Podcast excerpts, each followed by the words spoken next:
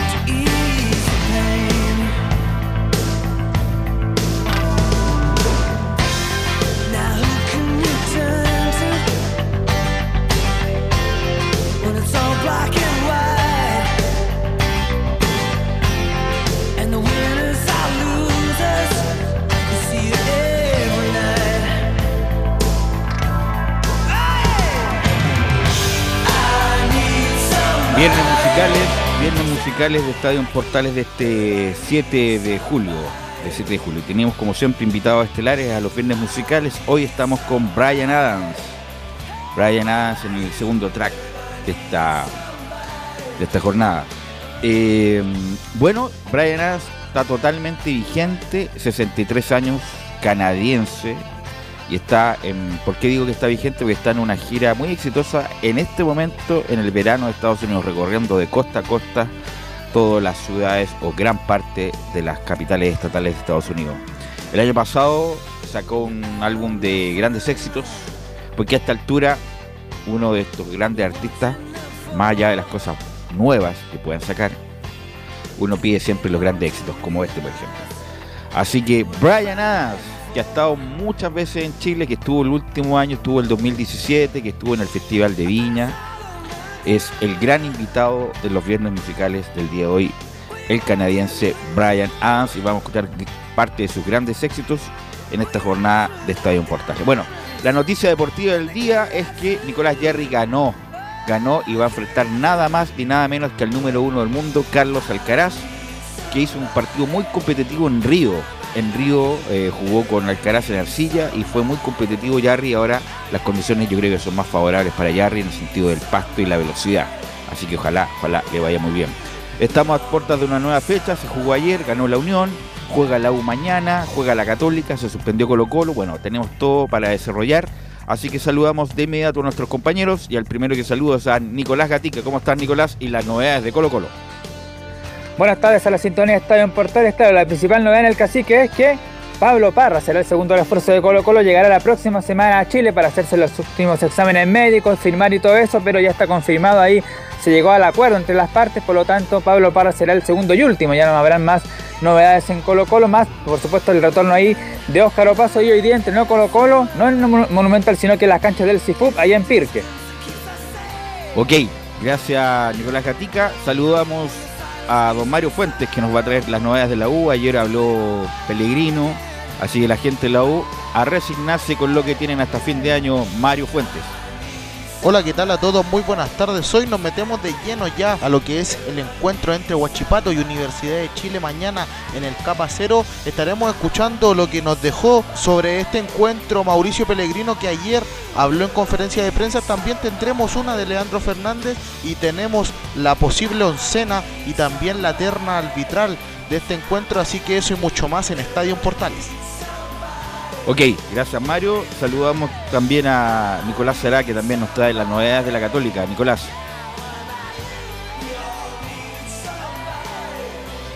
¿Qué tal, Velus? Buen viernes y buen viernes también para todos quienes nos escuchan a esta hora de la tarde en Estadio en Portales. Nosotros en el informe de la Universidad Católica nos vamos a meter de lleno en la previa de lo que va a ser el partido de mañana, día sábado, diecisiete treinta horas en el Estadio Santa Laura. El reestreno de los Cruzados ante Everton de Viña del Mar, fecha dieciséis del torneo nacional.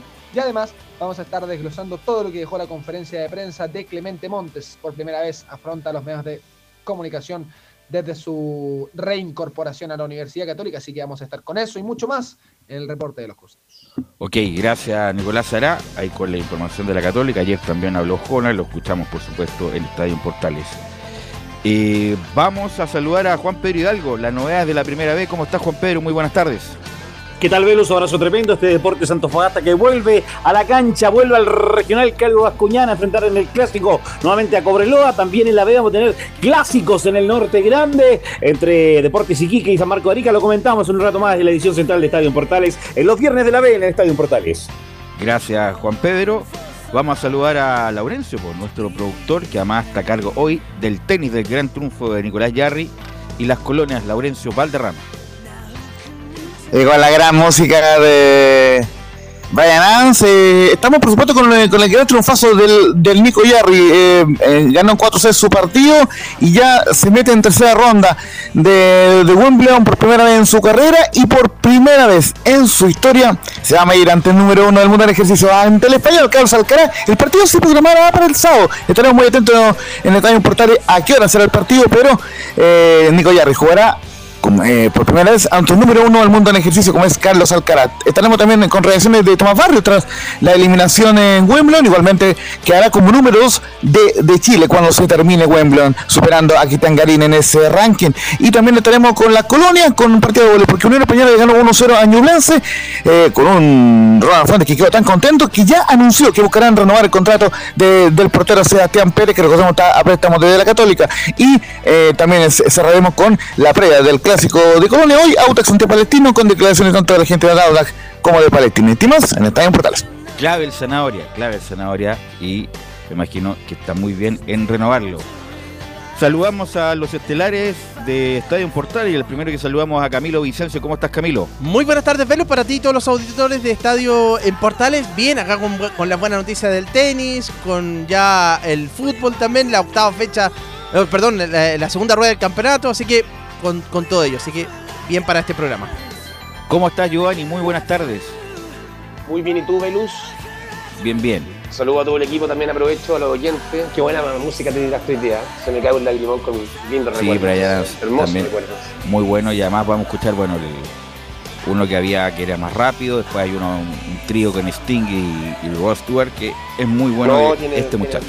Tiene, tiene una cantidad de canciones y de videos muy buenos, sobre todo en vivo. Así es. Bueno, así todos es. Los de esa época cantaban de verdad, así que tienen muchos videos en vivo. Saludamos a Milo Freisas, que está a cargo de la puesta en el aire, como todos los días. Lee el resumen informativo con Brian Adams, de invitado Camilo Marcelo Vicencio.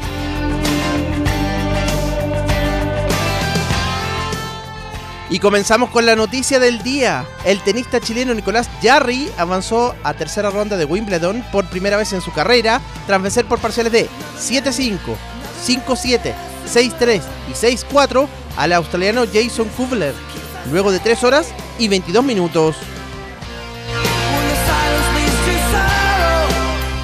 El actual número uno de Chile y veintiocho del ranking A T P se medirá por el paso octavo de final ante el número uno del mundo, el español Carlos Alcaraz, quien venció en tres sets al francés Alexandre Müller. Vamos ahora al fútbol y chilenos por el mundo, donde Matías Catalán jugó todo el partido en el triunfo de Talleres por uno cero ante Sarmiento como visita, para volver al segundo puesto con cuarenta y cuatro puntos, nueve menos que el líder River Plate tras la fecha veintitrés de la Superliga de Argentina. En el mismo torneo, Alex Ibacache fue titular por sesenta y seis minutos en la derrota de Belgrano por dos a cero ante Barracas Central como visita, para quedar en el noveno lugar con treinta y cuatro unidades. Por su parte, Guillermo Soto jugó todo el partido en Huracán, que perdió uno a cero ante Atlético Tucumán como local, pese al debut del técnico Diego Martínez, y se mantiene penúltimo y en zona de descenso con diecinueve puntos y nueve partidos consecutivos sin ganar en el torneo local. En el fútbol chileno, este fin de semana continúa la fecha dieciséis de Primera División con los partidos Unión La Calera ante Cobresal el sábado a las veinte horas en La Calera, mientras que Magallanes de Mario Salas visitará el domingo a O'Higgins Rancagua a las dieciocho horas, entre otros partidos. En la Primera B se disputará la fecha diecisiete, que comienza este viernes con el clásico regional entre Deportes Iquique y San Marcos de Arica. El sábado, el líder Deportes La Serena visitará a Santiago Wanderers en Valparaíso. En cuanto al mercado de fichajes del Ascenso dos mil veintitrés, Deportes Recoleta confirmó la contratación del ex delantero de Universidad Católica y Colo-Colo, Roberto Gutiérrez, a sus cuarenta años, mientras que Deportes Santa Cruz presentó como su nuevo técnico a eh, Hernán Peña, y quien ascendió en su momento con San Marcos de Arica. En la segunda división profesional, San Antonio Unido oficializó a su, en sus redes sociales a Esteban Paredes como refuerzo, con el objetivo de subir a Primera B. El histórico ex goleador de Colo-Colo podría debutar a sus cuarenta y dos años este sábado ante Limache. En el fútbol femenino, Colo-Colo ratificó como su nueva entrenadora a la brasileña Tatiele Silveira, con miras a la Copa Libertadores Femenina del segundo semestre. Además, este fin de semana comienza la segunda fase del torneo femenino de Primera División, donde se destacan los partidos Colo-Colo ante Coquimbo el sábado en el Monumental y el Clásico Universitario el domingo entre la U C y la U en la Florida. Seguimos con el fútbol chileno, donde el delantero de Universidad Católica, Alexander Aravena, encabeza el ranking con los diez jugadores más caros de la Primera División, elaborado por el Centro Internacional de Estudios Deportivos, C I E S, con un valor estimado de cinco coma ocho millones de euros. Completan el podio Darío Osorio de la U y Bruno Bartichotto de Palestino. Vamos ahora a la Copa Libertadores sub veinte. Donde Huachipato perdió uno a cero ante Boca Juniors en La Serena, en un partido donde perdió un penal y terminó con nueve jugadores, contra diez de su rival. El equipo chileno va tercero con un punto en el grupo C. Volvemos al tenis, donde Alejandro Tavilo avanzó a semifinales en el Challenger de Karlsruhe, Alemania, tras vencer por seis uno, tres seis y siete cinco al suizo Leandro Riedi. Tavilo se medirá ante el kazajo Dionfeis Katov en semifinales de la arcilla alemana. En cambio, Gonzalo Lama quedó eliminado en la segunda ronda del Challenger de Santa Fe, Argentina, tras perder seis tres y seis tres ante el local Francisco Comesaña, mientras que Matías Soto también quedó eliminado al caer seis tres y seis uno ante el ecuatoriano Álvaro Guillén Mesa.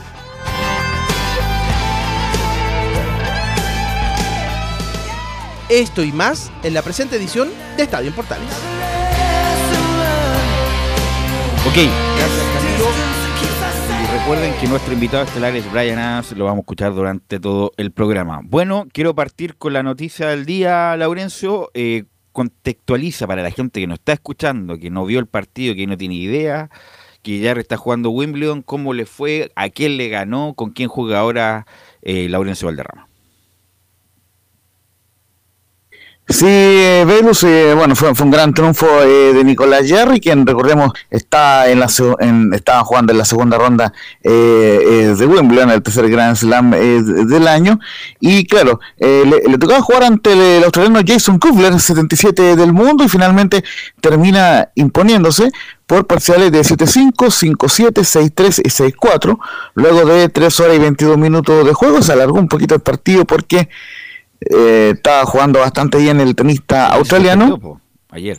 ¿Cómo? Ayer se suspendió cuando estaban Eh, no, ese fue el otro partido, claro. Ah, no, no, no, no. Eh, em, empezó la mañana, empezó pasadita ah, la, las eh, ocho de la mañana. El, el que se suspendió ganando cuatro uno, el de la primera ronda. El miércoles. Suspendió. Ya, perfecto. El del miércoles, exactamente. Se y el agarra, uno que, se confunde. ¿Qué ranking es? Eh, ¿Kubler o Kebler? ¿Cómo se pronuncia? Era no. número era número setenta y siete, así que eh, Nico Jarry tenía que sentar diferencia y en ese sentido lo hizo eh, bastante bien. Y justamente antes de referirnos a lo que va a hacer esta este este triunfo, digamos lo, lo que viene ante Carlos Alcaraz, claro, representa algunas estadísticas que quedaron de este compromiso, un importante triunfo del Nico Jarry. eh, Bueno, bueno, bien, en los tiros ganadores tuvo sesenta y dos tiros ganadores en total, muy buena cifra.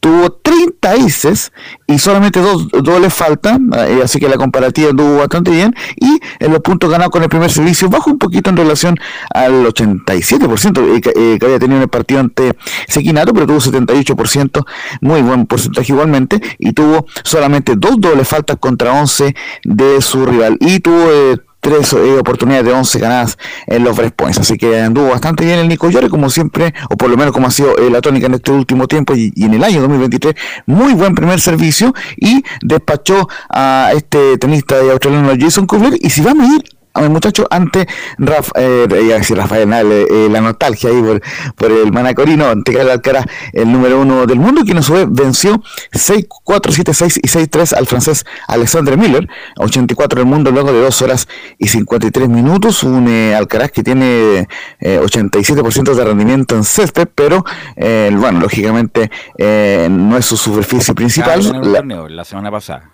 Claro, el de Queens, y justamente, eh, pero obviamente sabemos que su superficie principal es la arcilla, y se va a medir ante Nicolás Jarry en junio, o sea, en el, el día sábado. Atención, dame sí. un segundo, yo lo vi obviamente en el A T P de Brasil, de Río, donde estaba recién empezando esta levantada muy buena de Jarry en el ranking y en el juego, y jugó con Alcaraz, me parece que cuartos de final en Río. Eh, o semi, ahí si me ayudan con el, la estadística, con el dato, y jugó muy bien Jarry, fue muy bueno el primer set, me parece que lo, lo perdió siete seis, y después el otro también lo perdió siete cinco, bueno, ahí me cuentan cómo fue el, el único partido que han jugado, dame un segundo, y, pero fue muy competitivo, a Jarry como que le, le faltaron piernas para seguir luchando a ese nivel con Alcaraz, pero fue muy competitivo Giovanni. Y la ilusión que uno tiene es que, obviamente, en pasto, donde el saque es muy importante con este muchacho que mide un metro noventa y ocho, que ponga o, o, o coloque los mismos ace, tiene una, yo creo que tiene chances con Alcaraz en esta superficie, Giovanni. Eh, bueno, las chances siempre están en todo tipo de partido, pero el partido, un partido creo que puede marcar, eh, ver cómo se desempeña contra Alcaraz, que en este momento es un jugador de moda, número uno, que también es un jugadorazo. Obviamente creo que corre ventaja un poquito lo de Jarry, como tú dices, por el saque en Wimbledon.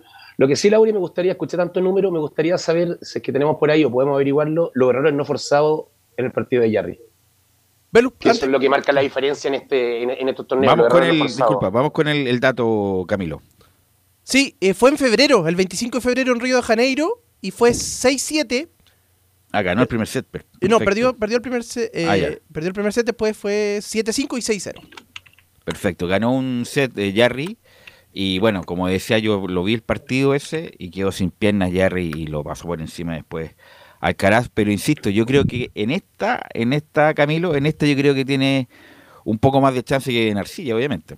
Eh, sí, sí, ahora, ahora en arcilla con el nivel que está mostrando también eh, precisamente en este, en este campeonato, bueno, en esto, con estos dos, con estos dos triunfos de, de, de Nicolás Jarry, así que debería ser mejor por lo menos eh, que en aquella oportunidad, que fue hace poco, en febrero justamente. ¿Y las coordenadas son para el sábado, entonces? A la mañana. Sí, eh, eh, justamente estamos eh, eh, eh, monitoreando aquí lo que es eh, la programación de, de este campeonato y, y justamente lo, luego de ese partido que recordemos se jugó eh, este año en, en Río de Janeiro, eh, el, eh, Carlos Alcaraz opinaba lo siguiente, dice, lo tenía visto antes de su parón y la verdad que es un grandísimo jugador.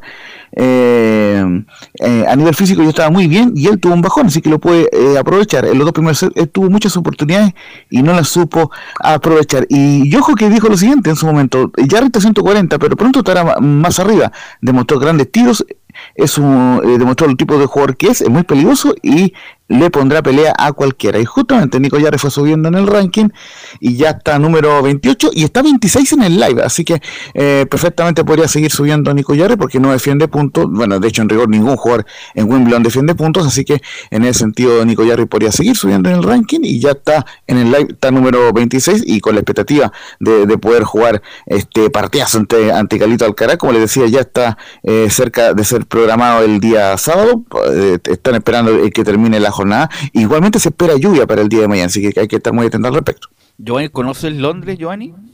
Londres no, no lo conozco, yeah. Pero estaba pensando en el partido. Este partido no es que marque la historia de lo que va a pasar con Yarri, pero es un partido, me recuerda cuando, obviamente, edades distintas. Chino Río le tocó jugar contra Pete Sampras, donde Pete Sampras lo alabó, lo alabó demasiado. Bueno, no se equivocó. Pero me gustaría ver a Yarri. Creo que es el momento donde Yarri se tiene que parar mano a mano con el número uno del mundo, porque no es, no es el ex número uno, es el número uno del mundo, y demostrar que está, que es de verdad. Él tuvo un parón grande por el tema de, de ese doping que tuvo hace mucho, bastante tiempo ya.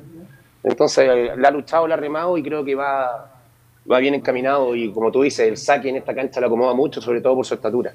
Yo voy más allá. Eh, sí, Emilio. El dato que pidió eh, Giovanni... Eh, respecto al partido de Yarri con Kubler, eh, cuatro aces para el australiano, nueve para el chileno, en tanto que la, la doble falta, dos para Kubler, cero para Yarri. No, lo que yo pedí son los eh, muchachos, lo, no, lo, lo, lo, lo dijimos recién, lo, se lo volvemos eh, a repetir para que estemos eh, atentos. Tiros ganadores, cincuenta y dos de Yarri contra treinta y tres de Kubler. Eh, errores no forzados, cuarenta y seis de Yarri contra cincuenta eh, de Kubler. Y por ahí el, el, el error no forzado puede mejorar un poco. Pero los aces, treinta aces, treinta. Con, y solo dos dobles faltas contra quince aces de Kubler y once dobles faltas en lo Mira, que es el total más allá de del partido. La, de la estadística, voy más allá de la estadística. Y, y, y yo, yo creo que voy apuesto más que, que Giovanni. No, Yarri, ojalá gane, ojalá del, del, del salto y le gane al Alcaraz, porque si hay algún lugar donde se le puede ganar al Alcaraz es justamente en pasto, independiente que haya ganado un título, que él sea el número uno del mundo y todo lo demás. Pero si Yarri, obviamente en arcilla tiene menos posibilidades porque el muchacho es arcillero como todo español. Como todo español. No, yo, Jue- yo me refería a los errores no forzados. Velo, no, no, no, pero, pero juega. Porque el, cuando Chino Río fue número uno, en esa época que ganaba todo y acá se le pintaba la cara, tenía menos de diez errores no forzados por partido. No, entonces no, no, ahí se sí, marca una diferencia que, muy grande. Es que este marca diferencia, además, bueno, Marcelo Ríos sacaba muy bien para la altura que tenía, sacaba espectacular, tenía una técnica extraordinaria, pero con Yarri, con levantar el brazo ya tiene medio ace. Entonces, a lo que voy, si tiene alguna chance de ganarle al Alcaraz, es en esta superficie, está con confianza Yarri, ojalá se pueda dar y, da, y regalarnos una gran gesta deportiva como hace tiempo no la tenemos. Así que mañana, como dice Laurencio, juega Nicolás Yarri con Carlos Alcaraz, el jugador de moda, el número uno del mundo. Sí. Y justamente para cerrar este bloque del tenis, dos informaciones breves. Bueno, la primera va muy en breve con la declaración de, de Tomás Barrios, que hizo un balance de lo que fue su participación, pero antes de eso, eh, actualizó el marcador. Me, me lo, bien, bien me lo comentaba por interno el fenómeno Nicolás Gatica. Alexa Guarachi está debutando en el doble femenino, ojo, siempre se, se recuerda a ella, Carlos Alberto, está junto a la neozelandesa, neozelandesa Erin Rutliff, está perdiendo seis cinco en el primer set, ante la ucraniana Angelina eh, Kalinina y la romana Irina Camelia Bego. Eh, así que por lo menos la única tenista femenina que está jugando en Wimbledon. Pregunta, la... Laurencio, pregunta, pregunta. ¿Esta señorita, señora Guarachi, va a venir a jugar los Panamericanos? De momento sí. De momento sí, bueno, sí, sí, sí viene, pero está no, poco confirmado. Sí no, porque bueno. De momento sí, pero está, o sea, no está, está poco confirmado. No está, no está confirmado cien por ciento, pero es la idea de, de eh, Alexa que, que ganó el doble en su momento con el Nico Yarri, el doble mixto. Así que bueno, ojalá pueda jugar los Panamericanos, que es la... Ojo, es, somos de la es la instancia deportiva de Chile este año y una medalla siempre importante y hay que tener los mejores en todas las disciplinas. Ahora vamos con Barrio. Sí, va, vamos con Tomás Barrios, quien declaró en I P en Chile. Tuve oportunidades que no pude aprovechar, pero fue una buena semana en Wimbledon. Tomás Barrios. Sí, partido, primeros dos sets muy duros, creo que el primer set fue muy clave, tuve unas oportunidades ahí que no las pude aprovechar. Creo que él no estaba jugando tan bien el primer set él, eh, y ahí yo lo dejé escapar un poco. El segundo set también fue muy exigente y eso yo creo que fue lo que me demandó para el partido. También él jugó de la misma manera todo el tiempo, muy exigente, no me, no me regalaba punto gratis y ahí me fue gastando cada vez más. Sí, un poco las dos, también tiene su mérito él, que siguió jugando de la misma forma, eh, muy pulsante, muy plano. Y sí, también eh, me gasté también, obviamente, y nada, pero creo que fue una linda semana y a seguir con todo. Sí, obviamente uno quiere siempre un poquito más, eh, también una vez me dijeron que también siempre puede ser un poquito menos, yo creo que ahora prefiero quedarme con que fue una buena semana, sí, estoy en mi mejor ranking, también no defiendo nada este, lo que queda este año, así que descansar unos días y a volver a, con todo lo que queda el año. Como les decía, muchachos, Tomás Barrios cuando termine Wemblan será oficialmente el nuevo número dos eh, de Chile y superando a Cristian Garín y Alejandro Tavilo. Ok, ahí estaba el tenis, que esperemos que mañana tengamos buenas noticias con el partido de Yarri con Alcaraz. Vamos a ver con ¿quién es el profe de Yarri, lo último? Es un español, el coach. Es un español, el nombre no lo tengo a mano, a ver si me lo... Estamos como en la agricultura, que no saben un dato. Eh, Juan Osón, eh, estimado Giovanni, eh, el, el coach español. Datos dato bien, bien profundos. Sí, no, eh, Juan Osón, y le hecho, y, y como y para cerrar, este, este, esta parte... Le, um, el abuelo Nicolás Yarri dio una entrevista en un medio y dijo que, eh, eh, aparte de lo que es el entrenador español, eh, ha sido muy importante el apoyo de la familia, de, eh, eh, de su señora, eh, de, eh, de su pequeño niño, que Yarri está más enfocado en cosas familiares y eso eh, eh, también eh, ha sido fundamental para que él pueda eh, tener el gran nivel, el mejor eh, de su carrera en este minuto. Es que okay. Ese nivel es fundamental el apoyo de la familia, porque uno pasa viajando en hoteles solo... Echa de menos al hijo, a la, a la familia, al papá, a la mamá, a la señora, en el caso de ella. Igual Euleseba, Euleseba agotador también. Por eso digo, es agotador. Termina el torneo, mañana, si mañana pierde con Alcaraz, tiene que viajar el lunes para estar en el otro torneo y tiene que irse, recorren todos. ¿Sí? Cuando no, pero agotador también para la familia, mover en la familia, la guagua obvio, que es chiquitita, es la señora, y, y eh, agotador y también... Bueno, problemas de costo, me imagino. Uno ve el tema de afuera, que se ve todo lindo, los tenistas ganan plata, viajan allá, para acá, pero el tema que te abarca el ser tenista, lo dijo Pete Sampras, que el tenis le quitó la mitad de la vida, entonces... ¿por qué no, Andrea Gassi también. En el, también en no el, se lo dicen, pero Sampras también Andrea, lo dijo. Andrea Gassi en la, debe ser el Wechsler más importante del tenis, sí, de Agassi, sí. Que bueno, y reconoce que también tuvo problemas con, con doping. Dijo que, bueno, y además cuánta subetapa de Nick Bollettieri. Bueno, después podríamos hablar mucho de tenis Nick respecto a de Nick Bollettieri. Me imagino que el, está pintado para una serie de Netflix la historia de André Agassi. Bueno, vamos con Juan Pedro Hidalgo, que nos va a traer todas las novedades de la primera B ya en esta segunda parte del año para definir quiénes van a subir y quién va a bajar a la segunda profesional. Juan Pedro Hidalgo. ¿Qué tal, Velus? Pensé lo de agricultura y faltó el llamado telefónico solamente, Velus, ¿ah? ¿eh? Claro, eh... claro. No, es que está, hay un video que se está viralizando. Sí. Por eso es muy importante, muchachos, escucharse. Es como, es como, por ejemplo... No, si, verdad, vi el video. Es como, vi el video. Por ejemplo, Laurencio me dijera, mira, Barrio no defiende punto. Oye, aquí me acaba de llegar una información que Barrio no defiende sí. punto. Entonces, por eso, Independiente Radio en Vivo, es muy importante escucharse para no repetir lo que ya dijo el otro don Juan Pedro. Viral de Twitter y TikTok en ese, es, ese video por lo menos ahora. Eh, revisamos lo que es el partido de este fin de semana, decir que se autorizó el estadio regional, encontrar algunos detalles, la gente estadio seguro, pero solucionable, comentó eh, el gerente del Club Deporte Antofagasta, el señor Valderoso. Hay cuatro mil entradas que se van a disponer a la venta, el diez por ciento de ahí entre trescientas a cuatrocientas entradas para la gente de Cobreloa. Eh, el tema es que todavía no se ponen a la venta, salió una noticia que se había subido la venta de entrada y costaba cada entrada un millón cien mil pesos, ¿eh? Era un tema como, manda, como mandan el, el, el efecto error inmediato, pero un tema que todavía no se sube ni se espera que durante el recurso de hoy de la tarde ya se ponga a disposición la venta de entradas, tanto para la gente del Club Deporte Antofagasta como para los hinchas de la escuadra de Cobreloa. Muy ansiosos de vivir este partido en lo que es la vuelta. Recordemos que en la, en la primera rueda Deporte Antofagasta le ganó en Calama por cuatro goles a uno. En Copa Chile dejó Cobreloa eliminado a Deporte Antofagasta y este ya por el torneo espera el C D A y los jugadores poder revertir esta situación encontrando la victoria. En la vuelta al regional, ojo, en la vuelta al regional, el primer partido oficial de esta temporada veinte veintitrés de Club Deporte Antofagasta. No juega desde octubre del año pasado, antes que se suspendiera el partido con Palestino, que no juega la, la escuadra Puma en el regional. Entrenó el día de ayer incluso en la cancha de estadio regional, que está en muy malas condiciones, hay que decirlo. Eh, no está como al cien por ciento apta para cancha. Jugar el partido, esperemos que la cancha del estadio regional no pero está al cien por ciento estuvo, ¿cuánto apta? Tiempo, ¿Cuánto tiempo estuvo parado Juan Pedro para que estuviera buena? Bro. Exacto, es la misma situación que lo llama. Esperemos que dentro de estos dos días se pueda trabajar rápido en el, en el trabajo de lo que va a ser el partido del día domingo a las doce treinta. Desde las once treinta, partido especial, vamos a estar en vivo para llevar este clásico. Escuchemos reacciones, pero escuchemos a uno que se resintió en el partido con la Serena, Bruno Luis, y que se refiere a cómo está su proceso de recuperación, el argentino, y las ganas de volver indudablemente el argentino que habla en, en el micrófono de Tres Deportes y Estadio Portales. La verdad que me siento bien, ya en la parte final. Estoy con trabajos aeróbicos y de movilidad. Mañana me toca arrancar con la parte de pelota, eh, obviamente progresivamente. Así que nada, la resonancia salió bien, que la fractura de trabecular medial ya está sellada. Lo único que quedaba era que selle el ligamento lateral, que ya estaba al ochenta por ciento recuperado.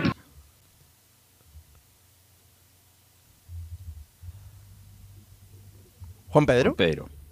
Las palabras ahí de Bruno Luis para referirse a lo que es su recuperación y esperar tan pronto, quizá en el partido ya con el Chaco Morning, volver a hacer minutos de titular en la escuadra de Deportes Antofagasta. Otro que habló fue uno de los laterales de la escuadra Púa, Lucas Sosa, que ya vive intenso lo que va a ser el partido y cómo va a ser enfrentar nuevamente en este partido a la escuadra Loína, el lateral de la escuadra Púa, Lucas Sosa, en el micrófono de Portales. Clásico rival de, de Antofagasta. Eh, eh, esperado partido, ansioso por el partido, pero... Como tú dices, le ganamos allá en, de, de visita prácticamente en Calama, ahora nos toca jugar acá en el Calvo Villaspiñán. Los dos veníamos sin jugar en el estadio, así que va a ser un lindo partido contra el clásico rival y un rival directo que está ahí en la, la, la, la zona de que estamos nosotros, así que son partidos de seis puntos. Bueno, yo creo que más de lo que venimos haciendo, de las transiciones, de, del cambio de frente, todo lo que venimos trabajando con el profe, que, que eso no, no, ¿cómo se llama? No, no identifica como equipo.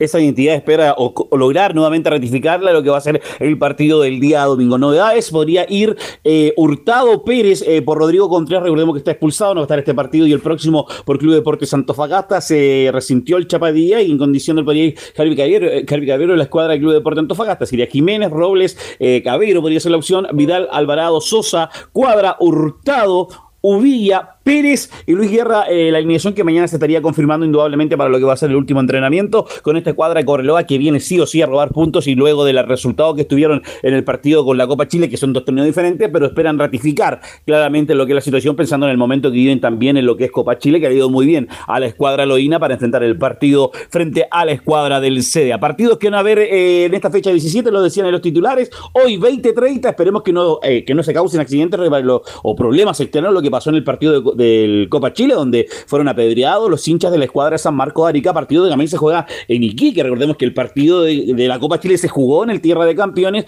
se causaron problemas post partido y la previa también, y esperemos que no suceda lo mismo. Este partido que se juega a las veinte horas, veinte treinta, no sé si estaba adecuada la hora para jugar este clásico luego de lo que pasó eh, en, en el torneo de la Copa, para enfrentarse a este compromiso en el Tierra de Campeones, Deportes Iquique, San Marcos de Arica, veinte treinta el día de hoy, iniciando la fecha diecisiete. Para mañana a las quince horas, Unión San Felipe enfrenta a la escuadra de Barnechea, a las quince Wander enfrenta a la escuadra de La Serena y a la misma hora eh, Puerto Montt enfrenta a la escuadra de la U de Conce. Para el domingo doce treinta, de las once treinta estamos en vivo, Deportes Antofagasta vuelve al regional y enfrenta a Cobreloa, a las doce treinta también por la otra señal, Deportes Recoleta enfrenta a Deportes Temuco y a las quince horas el Chaco Morning enfrenta a San Luis y también a la misma hora Ranger de Talca enfrenta a Deportes Santa Cruz, para lo que es el reinicio de la fecha eh, diecisiete, para lo que es el reinicio del fútbol de la primera vez, que va con todo, entre que van a mantener los el primero y el segundo lugar, y los que se van a meter en la liguilla, lo que proyecta claramente el Club Deportes de Antofagasta, y de acuerdo a la sensación que nos dejó las palabras que decía el técnico en las conferencias, en las conversaciones que ha tenido en pasillo, es indudablemente ratificar lo que va a ser la liguilla para la escuadra de Deportes Antofagasta, que ya de aquí al domingo estaría confirmando lo que va a ser su primer refuerzo, y que lo vamos a estar comentando, por supuesto, el día domingo en los micrófonos de la transmisión, en que vamos a estar en vivo Belus Bravo y a todo el equipo desde el regional. Volvemos al regional para hacer Deportes Antofagasta, Cobreloa, el clásico que vamos a tener de la región de Antofagasta.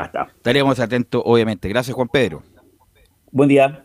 Vamos a la pausa y volvemos con la U y con Colo Colo ya para iniciar la segunda rueda del Campeonato Nacional.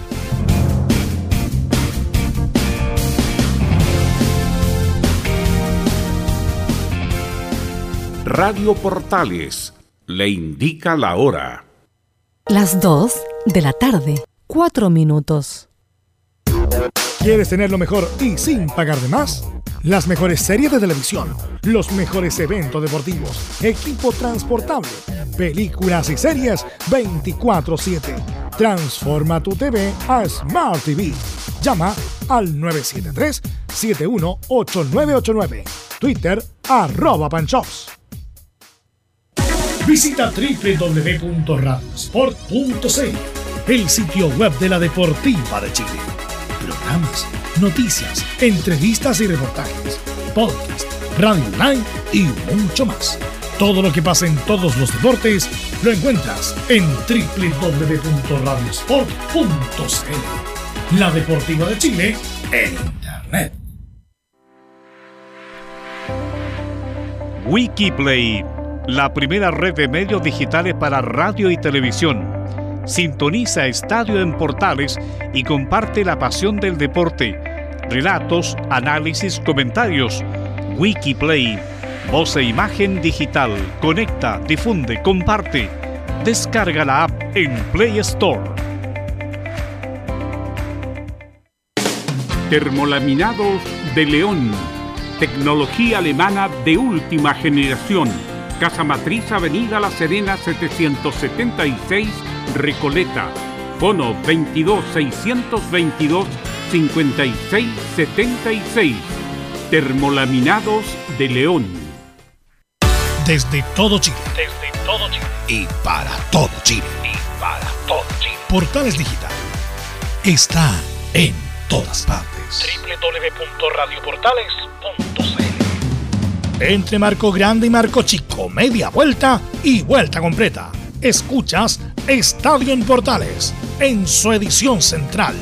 La primera de Chile, uniendo al país de norte a sur.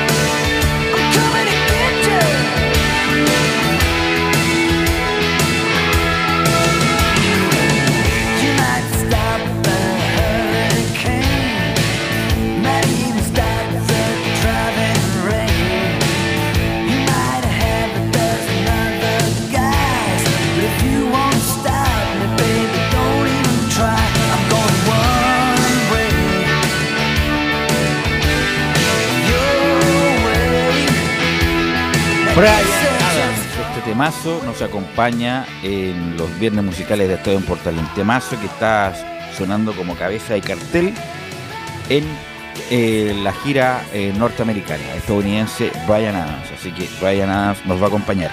Antes de ir con la U, dos noticias cortitas. ¿Se acuerdan del Pájaro Gutiérrez, Camilo Giovanni, no?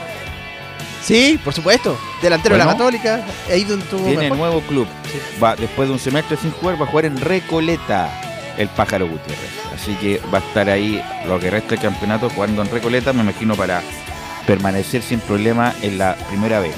Y la otra noticia mala, que lo, no, bueno, yo lo había leído en la mañana, pero por interno también me envía Nicolás Gatica, Edwin van der Sar, ¿se acuerdan? Arquero del Manchester United de los noventa, típico arquero de, del Manchester, de Beck, de toda esa generación. Lamentablemente tuvo un derrame cerebral y está luchando por su vida. Así que me imagino recuerdos tiene Giovanni de van der Sar, el arquero también de la selección holandesa. Giovanni, no, no está Giovanni. Eh, Camilo, ¿te acuerdas de, de Van der Sar? Me, me acuerdo perfecto, o sea, de, me acuerdo de esa época, yo lo vi en la, en la parte final, cuando estaba en, ahí en, en, en justamente en la selección de Países Bajos, en, en Holanda, y estuvo en el Manchester United también, por cierto, sí. Sí, no, y además sí. Me acuerdo de esa eh, el incidente que tuvo con Ortega, ¿te acuerdas? En el Mundial del sí. noventa y ocho, cuando Ortega le pega un cabezazo, eh, y... Bueno, salió expulsado Ortega. Hasta el día de hoy Ortega recuerda ese episodio. ¿Velus? Eh, sí. Solo cocina brevemente que Van der Sar, claro, fue campeón de la Champions League en noventa y cinco con ese mítico na- na- Ajax, como le decía Luis Omar Tapia, al Ajax que le ganó en la final al Milan, y posteriormente jugó la final ante la Juve, perdió esa final en penales, final dramática el año noventa y seis, y claro, de- de- después jugaría otras finales más, por ejemplo, cuando ga- ganó con, eh, con Tevez, eh, eh, ganó esa final el año dos mil ocho, cuando le ganaron al Chelsea en penales, mítica tapada ahí de, de Van der Sar a los penales, y posteriormente jugó su última final de Champions, el dos mil con el Barcelona del, del triplete cuando ganó eh, le ganó eh, Barcelona de Messi con dos a cero al, al, al United de Van der Sar, así que jugó cuatro finales de Champions League y ganó tres, un enorme Van der Sar que también eh, estuvo en ese equipo que, que llegó a las semifinales del, del Mundial de Francia, cómo olvidarlo, Mundial de Francia noventa y ocho con, cuando eh, jugó Chile también. Así que bueno, una, trist- una pena, ojalá no tenga problemas Van der Sar y, y salga de esta situación muy, muy problemática que está en riesgo su vida. Bueno, ayer eh, habló Pellegrino, lo comentaron ustedes, eh, que la U se va a tener que resignar nomás con lo que hay, y hay una desazón porque obviamente está la posibilidad de, de campeonar, yo creo que con un jugador más. A la U le falta un jugador importante, un nueve de jerarquía, o más bien con una característica que no tiene ninguno de los otros tres, que es juego aéreo. Pero bueno, se conformó entre Manuel Mayo, que no hay plata, aquí, aquí, allá, las excusas de siempre. Pero bueno, vamos a escuchar el informe de Mario Fuentes y lo comentamos a la vuelta. Ayer se nos quedaron algunas en el tintero de Mauricio Pellegrino y el técnico azul también fue consultado sobre este esquema que a ratos es una línea de tres y a ratos es una línea de cinco según la circunstancia que esté pasando la Universidad de Chile. Bueno, pasemos a escuchar lo que dice el estratega azul aquí en Estadio en Portales. Bueno, los partidos, lo que hayamos hecho contra Católica no quiere decir que vaya a salir bien este partido. Cada partido es una historia distinta y tenemos que empezar a construir rendimientos desde el primer minuto y bueno, tenemos que ganarnos las posibilidades de, de merecer ganar con el mejor rendimiento posible. Da igual a veces los cambios de esquema o de jugadores, ¿no? Pero nunca quiere decir lo que hayas hecho bien ayer te va a funcionar para mañana. Ya metiéndose de lleno en el partido, Mauricio Pellegrino opinó sobre el encuentro que se viene el día de mañana ante Huachipato en el Estadio K, porque recordemos que el pasado veintitrés de febrero la Universidad de Chile recibe en la primera fecha de la primera rueda a Huachipato en el Estadio Santa Laura Universidad SEC, que le propina el cuadro acerero un tres a uno con gol de la U de Federico Mateos, y mientras que en Huachipato anotó Maximiliano Rodríguez, Chris Martínez y Javier Altamirano. Así que pasemos a escuchar lo que dijo Mauricio Pellegrino sobre esta posible revancha que tiene Universidad de Chile contra el puntero del campeonato, Huachipato.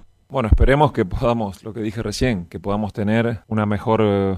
cara de la que hemos mostrado ese primer partido. Yo creo que todos los equipos son mejores después de quince jornadas por el conocimiento del entrenador hacia sus jugadores, por haber eh, ese ensayo-error, por haberlo tenido quince partidos, uno aprende mucho sobre sus futbolistas, sobre sus más y sus menos, y como dije recién, para mí es uno de los grandes equipos animadores de este año en todos los dominios del juego y sin duda que es un partido muy complejo para nosotros. Uno que también opinó sobre el encuentro de mañana es Leandro Fernández, uno que esperará tener minutos porque partirá desde la banca. Recordemos que el técnico Mauricio Pellegrino dijo en conferencia de prensa que no está para noventa minutos, entonces el villero estará esperando su oportunidad desde la banca. Bueno, pasemos a escuchar lo que dice Leandro Fernández aquí en la Primera de Chile.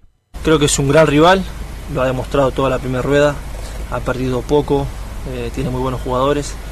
Eh, y la verdad que nosotros estamos bien, eh, hicimos una, una buena intertemporada esta como le llaman, y el resultado de este fin de este miércoles que pasó nos va a venir bien para, para afrontar la segunda rueda que, que tenemos que meterle con todo para poder, para poder seguir ahí en los puestos de arriba. Bueno, ¿cómo le fue a la Universidad de Chile la última vez que visitó el Estadio Cap Acero? No son muy buenas noticias para los azules porque el pasado treinta de octubre del veinte veintidós la Universidad de Chile fue la última vez que visitó la octava región, donde el cuadro acerero le propinó una goleada cuatro a cero. Recordemos ese partido que tempranamente abre el marcador eh, Huachipato con gol de Joaquín Gutiérrez, luego marca Juan Sánchez Otelo, uno que ya no está en el cuadro acerero, también marca Javier Altamirano y Walter Masanti, uno que tampoco está en el sur. Esperemos que este encuentro sea de mayor gratitud para los azules, porque quien arbitra este encuentro, ya tenemos la terna, saque, papel y lápiz nomás para que anote. El árbitro central será Piero Massa, el asistente número uno Alejandro Molina, el asistente número dos Manuel Marín, el cuarto árbitro será Manuel Araoz, en el V A R estará Diego Flores, el gendarme, y la asistente de V A R será Marcia Castillo. Tenemos también la posible oncena de la Universidad de Chile porque equipo ganador repite, saque también papel y lápiz. Cristóbal Campos en el arco, Nery Domínguez, Matías Saldivia, Luis Casanova, Juan Pablo Gómez, Federico Mateos, Israel Poblete, Marcelo Morales, Lucas Asadi, Cristian Palacios y Nicolás Guerra. Ese es el once posible de la Universidad de Chile para enfrentar mañana a Huachipato en el Capacero, que obviamente será transmisión de Estadio Portales desde las canchas. Así que mañana nos estaremos encontrando nuevamente para vivir lo que será este encuentro entre acereros y azules. Que tengan una muy buena tarde. Ok, Mario, gracias. Ahí estaba Mario Fuentes. Eh, bueno, estaba aquí haciendo el análisis de los extranjeros que tiene la U. Si es que por ahí pudo haber hecho algo Mayo. La U tiene Ojeda, argentino, tiene a Mateos, argentino, Fernández, argentino, Domínguez, argentino y Palacios, uruguayo.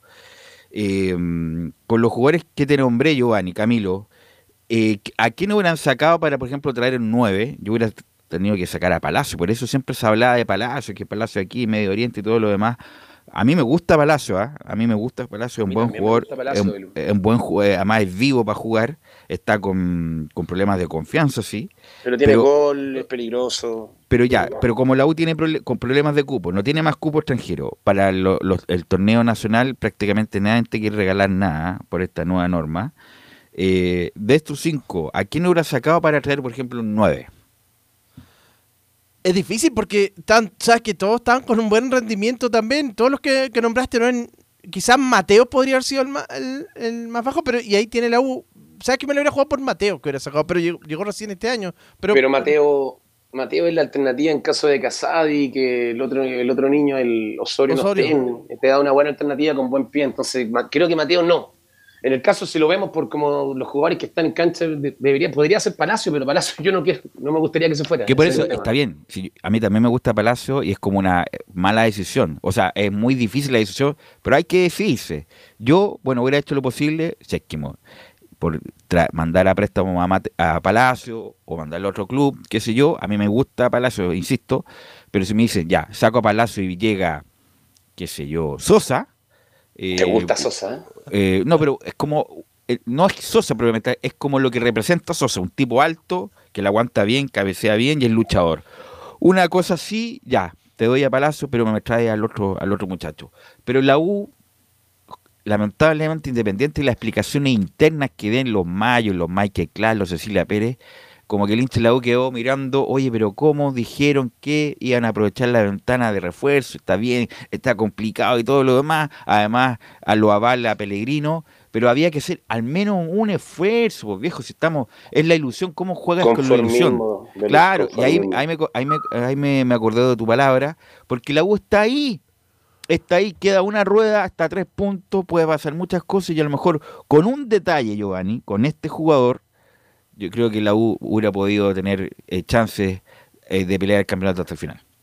Como dices tú, yo creo que la U teniendo un nueve goleador, que como lo tuvo, como fue Larribey, como, como tú dices, Sosa, que no sé si Sosa es el nombre, pero con ese jugador la U podría estar, podría seguirle remando la arriba, porque este año el torneo creo que está para cualquier equipo. O sea, ha visto la, la irregularidad de todos, de todos, hasta incluso el puntero, el puntero ha sido el más sólido. Pero lo que voy yo, este era el torneo, este es el torneo donde no se sabe quién puede ser campeón porque están todos arriba, está apretado, se han caído mucho, la tabla no está, no está estirada. Y Universidad de Chile, la, vuelvo a repetir, el conformismo que veo de no estar peleando el descenso, creo que opaca lo, lo que esperaba el hincha, el hincha azul, que era como algo más, demos un pasito más, estamos ahí, podemos pelear, porque están metidos en copas internacionales, pero creo que este año la U, si la hubiera apretado un poquito más con un refuerzo, como dices tú, un nueve, que no lo tiene en este momento, eh, podría dar algo más y, y ilusionar al hincha con pelear el torneo. Eh, Laurencio. No, les comento brevemente de la vereda eh, de Laudas que no hay ninguna oferta oficial ni formal por eh, Gonzalo Sosa, no, pero reconocen que han habido son... No, lo estamos poniendo como ejemplo, ejemplo. Del claro, jugador pero... que podría ser. Yo sé que la U no preguntaba por nada. No, y el Laudas cobra caro, aparte. Pero era una Además. idea como él, como el Sacha Sáez, de lo que hay en el, en el medio. Si tampoco estamos, sí, estamos pidiendo el nueve de Harry Kane del Tottenham. Yo, yo te lo nombré el otro día, si te gustaba, Holgado. También podría ser que tiene otro tipo de juego, claro.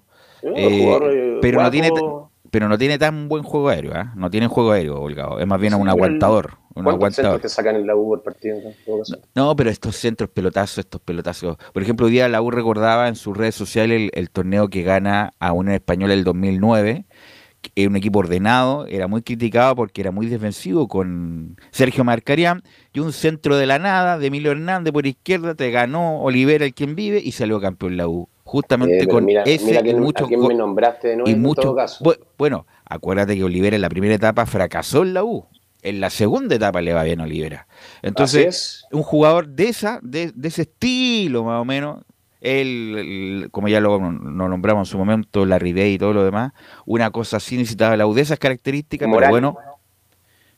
No, que Mora, que, ah, Morales, me sabe, Morales. Eh, bueno, pero la U lo veo muy conforme. Mayo, malas las declaraciones, que no, no invitan a la ilusión, a nada.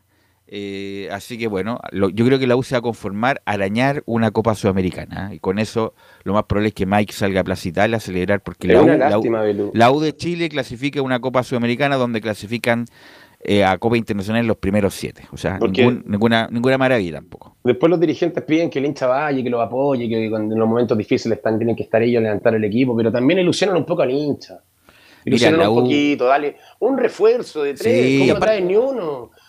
Oye, dale, mira. Dale, dale esa esperanza al hincha, mira, va a llegar un nueve Independiente, tal vez no ande el nueve, pero dicen llega un nueve nuevo, estamos preocupados, queremos, queremos llegar más claro, arriba, pero acá, claro. acá se ve con esto basta, le ya no descendimos, estamos listos, metamos un Sudamericano, ni siquiera el Libertadores si es necesario, y cumplimos, no, es, no estamos peleando el descenso, no, por Así favor, es, el hincha sí necesita ilusión. ilusión. Estoy de acuerdo, estoy de acuerdo. Yo, Camilo, y está bien, hay que ser responsable, está bien, porque por, por, por algo la U quebró en su momento, pero me recuerdo, eran otros momentos de Chile también, eh, lo he contado varias veces, en el año noventa y cinco, cerrando el Zoom Deportivo, la U estaba buscando un diez, pensando que llegaba uno de Racing, llegaba acá, pero no sé quién llegaba.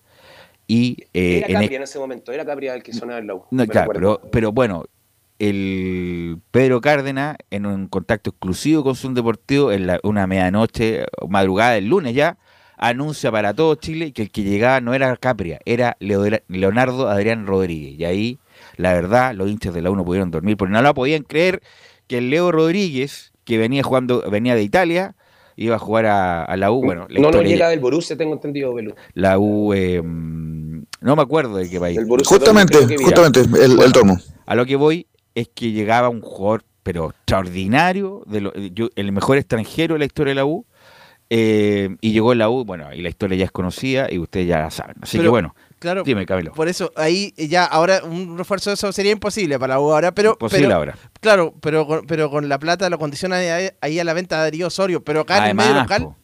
puede haber otros jugadores más baratos. Pero, igual, pero Leo Rodríguez es un jugador de verdad, si cuando ¿Sí? llegó hasta sí. los entrenamientos marcaba una diferencia que no podía. veinte. Nosotros éramos caídos, subió al plantel y era imposible marcarlo. Porque el Leo Rodríguez llegó con veintiocho años a la U. Una marcha de más. Años, espectacular. Dos marchas de más. Está bien, yo sé que otro, otra realidad. Chile crecía al siete por ciento, la economía está espectacular, todo lo, lo que quieran.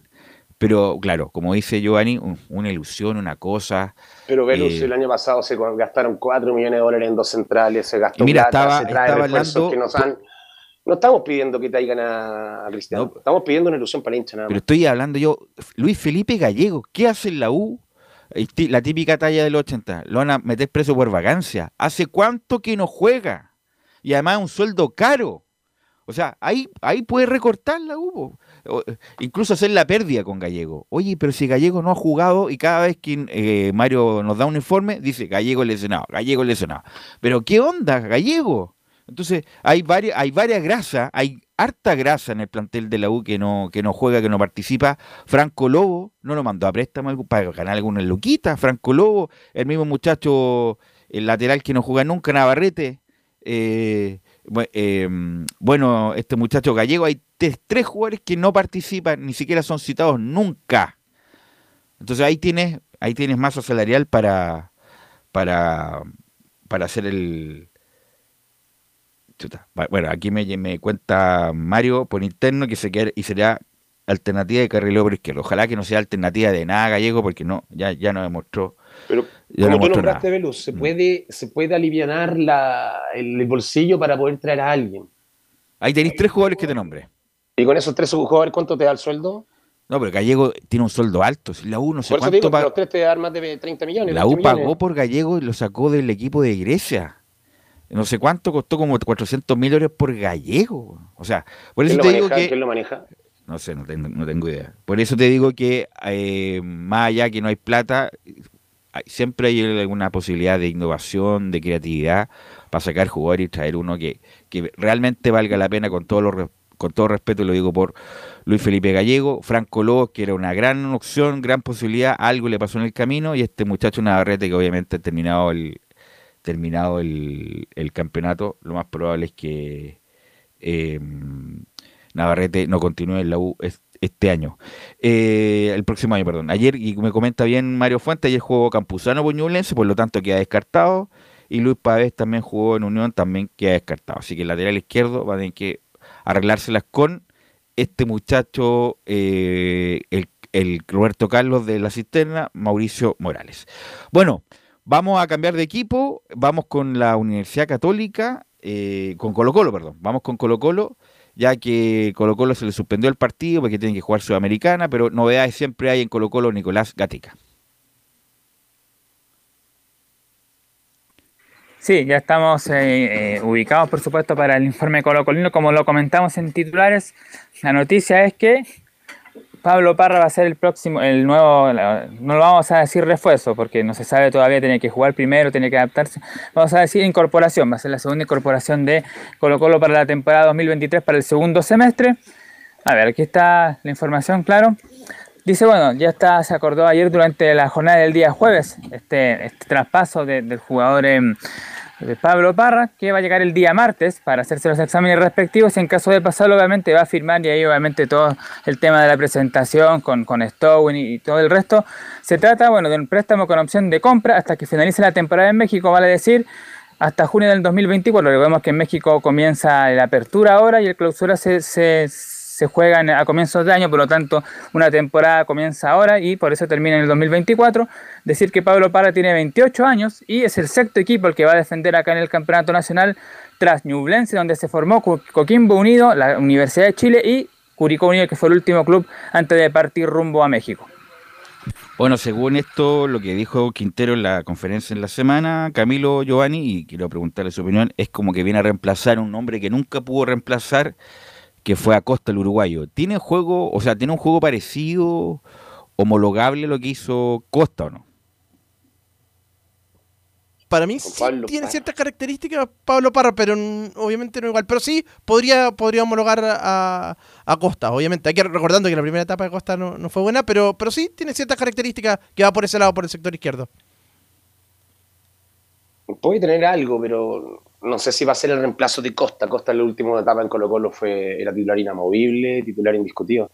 Veremos si se gana el puesto, pero no, no sé si es un refuerzo. Yo creo que nuevamente suman un jugador más. Y además no, no era titular en México en la última parte, así que eh, hay que recordar que era un jugador muy importante en Cobreloa. La U pagó bastante plata por Parra y lamentablemente se fue sin pena ni gloria. Después estuvo en, en Curicó, donde hizo buena campaña, en Curicó con todo respeto, y después tuvo algún inicio bueno en México y ahora es un buen jugador. Esperemos que en Colo-Colo resulte, Nicolás Gatica.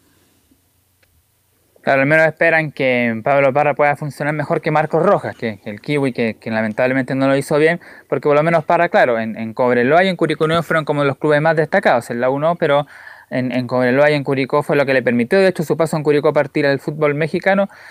Pero como decimos, el próximo martes viaja a Chile y ahí ya tendrá que incorporar, y vamos a ver si puede ser eh, alternativa para el partido ante América Mineiro de vuelta y también para lo que se viene después en el próximo fin de semana, y que Colo Colo no juega este domingo ante Copiapó por no cumplir las setenta y dos horas antes del partido ante Mineiro, y si va a jugar el próximo sábado al mediodía, va a ser ese partido frente a O'Higgins de Rancagua, también ahí en el Estadio Monumental. Ahí esperan sacarse los, los cinco goles que hubo en la primera rueda. Bueno, eh... ayer escuchábamos a, a este volante Carlos Palacios, que en este caso jugó como puntero izquierdo en el duelo frente a Unión La Calera, marcó tres goles, fue destacado. Obviamente se espera que este nivel lo, lo muestre en el Campeonato Nacional y lo muestre también frente a América Mineiro. Si hace un poquito de lo que hizo frente a La Calera ante Mineiro, puede ser una muy buena opción. Y habló, por supuesto, Carlos Palacios y dijo un poco lo, lo que le significó a él y al equipo el triunfo sobre el cuadro de Unión La Calera, eh, que, que fue lo siguiente. Eh, la victoria es un envío anímico para lo que viene. Sí, bueno, eh, creo que, que nos da un envío anímico importante para, para todo lo que viene. Bueno, viene un partido súper importante para nosotros, que, que queremos eh, ganar, eh, jugar bien. Eh, creo que, que después de ese, de ese gran partido que hicimos, eh, nos vamos sintiendo mucho mejor y con más confianza para todo lo que viene. Sí, pues ojalá que, que esa confianza que se presentó en el partido ante la Calera se pueda mostrar el día martes frente a América Minero. Es un desafío que tiene el equipo de Colo Colo, como lo comentamos. Hoy día está entrenando en estas canchas de Pirca, ya del C I F U B, que lo ha hecho en un par de semanas también en ese, en ese lugar, seguramente más tranquilo, aunque ayer en el Monumental entrenó con socios del Club Social Deportivo Colo Colo, que se ha venido también repitiendo en el último tiempo. En algunas prácticas han ido también algunos hinchas y socios a ver el entrenamiento de Colo Colo. Sucedió en el día de ayer y hoy día están entrenando ya en Pirca, entonces. Tendrán todavía, obviamente, entrenamiento sábado, domingo y lunes para preparar el partido del día martes ante América Minero, un desafío eh, importante a nivel internacional para por lo menos mantenerse con vida, si no, bueno, tendrán que seguirse en el Campeonato Nacional y en la Copa Chile. Pero vamos a revisar algunas declaraciones que dejó en el post partido de uno en la calidad de Óscar Opaso. Ahí tuvimos, por supuesto, como estaba en Portales, en la, en la zona mixta, también había escuchado a Esteban Pavés.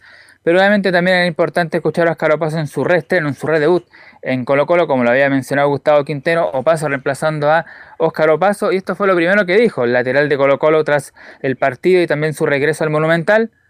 Fue maravilloso volver a jugar acá, me siento como en casa. Sí, sí, maravilloso, maravilloso volver acá. Me siento, siempre lo he dicho, me siento como en casa, muchos años acá.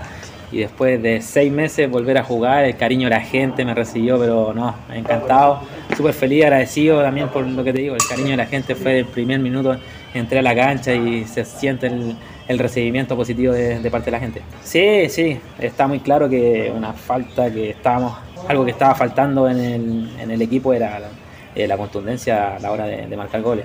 Lo hablamos, eh, nos propusimos desde ya, desde hoy, eh, que, que arrancaba el segundo semestre para nosotros y nos propusimos que hoy iban a salir todos, eh, nos propusimos que pensar positivo, que todas las jugadas teníamos que terminarlas bien y ojalá que, que terminaran en gol, porque eso nos iba a servir mucho para la, la confianza, y creo que salió a la, a la perfección. Claro, y no se le salió lo... Lo argentino, hay muchos jugadores que están seis meses y no, se les pero, sale, pero no, no ahí se nota aquí que... Estuvo, estuvo cinco meses y, y, y bueno, lo hemos conversado muchas veces, pero qué sentido paso ¿eh? de este fracaso estrepitoso de ir a un equipo de los más grandes de Argentina y ser irrelevante, la verdad. Jugó por izquierda, mal. Independiente que se diga, no, que llegó un Racing más o menos nomás, pero yo veo mucho fútbol argentino. Me gustaba mucho que jugaba Fernando Gago, y las veces que jugó o de lateral derecho o lateral izquierdo, sobre todo la izquierda, lateral izquierdo, jugó muy mal Opaso, y era la oportunidad como para jugar en el extranjero y lamentablemente le fue muy mal. Entonces, ¿cómo queda la psiquis, Giovanni, usted que jugó en varios lados, de un jugador ya un jugador ya hecho, un, un, ya treinta y dos, treinta y tres años, eh, volver donde te fuiste mal, como en, en enero de este año? Es complicado, pero tiene que cambiar el chip y, y preocuparse de... Y ya no sé si es su futuro, de buscar un contrato como el que hizo a principio. No, ya se queda acá ya. Pero tiene que cambiar el chip, o sea, y, y ser el aporte que fue en Colo Colo antes. Pero vuelvo, tú nombraste que el lado izquierdo no jugó. ¿Cuándo, ¿cuándo fue un aporte Tortopaso del lateral izquierdo en Colo Colo? No, lo pero por lo menos cumplía, por lo menos cumplía. Colo Colo pierde los dos lados porque saca a Opaso de su lado titular, pasa a la izquierda y pone un reserva que no es lateral en la derecha. Eso pasaba en Colo Colo. Y ir a Racing, donde no era titular ni por la, por la derecha, y tratar de hacerlo por la izquierda era muy complicado también. Bueno, pero como está Colo Colo y el fútbol chileno, Paso va a ser titular indiscutido en Colo Colo, Nicolás Gatica. Claro, y para lo que se viene ahora en el equipo de Colo Colo, lo que está todavía en la Copa Chile, en el Campeonato Nacional y también en, la, en los playoffs. Recordemos que estos son los playoffs de la Sudamericana, no es que todavía estén los octavos de finales, los playoffs para avanzar a esa etapa.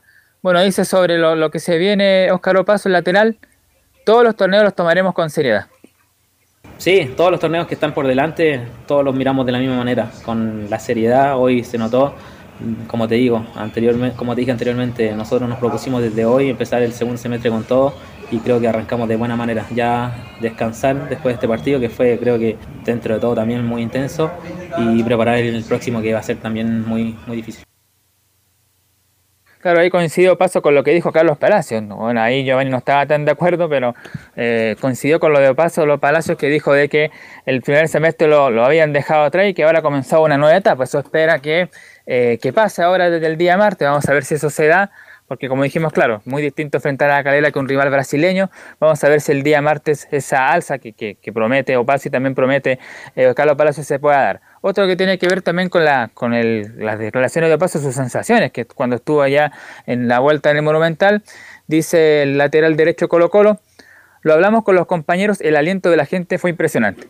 Sí, también es algo que nosotros lo hablamos cuando salimos a la cancha, cuando nos reunimos ahí en el centro de, de la cancha antes de empezar el partido, lo hablamos, dijimos que eh, el aliento de la gente era impresionante, porque a pesar de que el partido anterior no se consiguió el objetivo principal, que era clasificar, hoy día de semana, día de trabajo, la gente asistió y nosotros también teníamos que responderle, y creo que en ese sentido eh, respondimos. Y la última de, de Óscar Opaso, para dar algunas informaciones del equipo de Colo-Colo, dice sobre la línea de cuatro, sobre el sistema que va a utilizar preferentemente Gustavo Quinteros en el segundo semestre. Ahora con la vuelta de Opaso seguramente vamos a ver mucho más la línea de cuatro que la línea de tres. Y dice Óscar Opaso: veremos qué hace el D T, pero me sentí bien. Bueno, si lo dice él, tendrá razón, porque él la ha jugado hasta seis meses. Yo llegué ahora recién en mi primer partido, me sentí muy cómodo, pero los partidos que jugaron con línea de tres también los vi bien sólidos. Lamentablemente no, no tuvieron ahí esa, esa, esa suerte por convertir gol en, eh, en el partido pasado, se, se vio, pero el equipo ha respondido, creo que este último tramo de, con línea de tres y con línea de cuatro, así que esperemos ver qué hace el entrenador para el próximo partido, pero como te digo, en lo personal me sentí muy bien, y en lo grupal creo que demostramos que, que podemos competir este segundo semestre.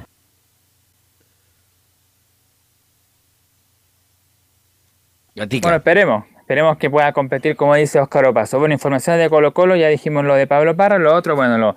Lo adelantó ahí Camilo Vicencio en titulares, que tiene que ver con el fútbol femenino de Colo-Colo, que contratan a la técnico brasileña Tatiele Silveira, de cuarenta y tres años, que bueno, estuvo en el cuadro de, de Ferroviaria, que en el dos mil diecinueve llegó a la final de la Copa Libertadores frente a Corinthians. Tiene cuarenta y tres años, va a ser su primera experiencia eh, fuera del país. Y la última información que tiene que ver con el cuadro masculino, esto podría ser un poco de humo, en cierta forma, pero, pero se dio a conocer que hay emisarios del, de un club inglés que estuvieron el día miércoles, eh, claro, el día en el partido, el martes frente a Unión La Calera, viendo a eh, el partido, y le llamó la atención Jordi Thompson, el rendimiento que tuvo este volante de Colo-Colo, que hizo goles y también dio algunas asistencias. Y se dio a conocer, según un sitio que se llama CoinExport, CoinExport, claro, que los que vinieron a ver a, a Jordi Thompson y que les gustó el rendimiento fue el Burnley, el equipo recién ascendido a la, a la Premier League. Ojalá sea verdad. Y ojalá, muchachos, tenga chance de irse. Vinieron a ver a Pizarro en todo caso. A, a Pero ven, ojo, que para poder estar en la Premier League hay que ser seleccionado tres veces al año por lo menos. Claro, Thompson no ha sido seleccionado en nunca, la, selección mayor. Es obligatoria. Mm, sí. Incluso Rosenthal, cuando estuvo lesionado, fue llamado Pero por Acosta con tan... un tema simbólico, para que, llamado a recuperarse con la selección, para que pudiera renovar su visa en, estando allá en Escocia. Pero eso sigue, sigue tan rígido porque este muchacho, sí, porque este muchacho, el central que está en Católica, pero eh, está lesionado, pero tiene no, que no, ser no, llamado, pero si no le pueden quitar la visa. Pero él llegó Sierra a Inglaterra, Alta. eso, Sierra Alta no tenía, no cumplía los requisitos de, de seleccionable en cuanto al número, y jugó, estaba jugando igual en Inglaterra. En la, pero te en la... pasan, te piden tres, tres llamados al año. Ya, bueno, vamos fecha a ver. Fecha FIFA, no bueno, partido oficial, fecha FIFA. Esto, oficial. Estos sitios son medio cornetinas, así que no hay que. Eso mismo te quería comentar, Velo. Esa información, lo, lo que nos comentaban los colegas en la mañana, y por otro lado yo me enteré, ni siquiera por fuente ligada a Colo-Colo, está eh, es, es totalmente descartado eso. Son, son como tú dices, medio, eh, medio raras, así, justamente sí. Para la redundancia.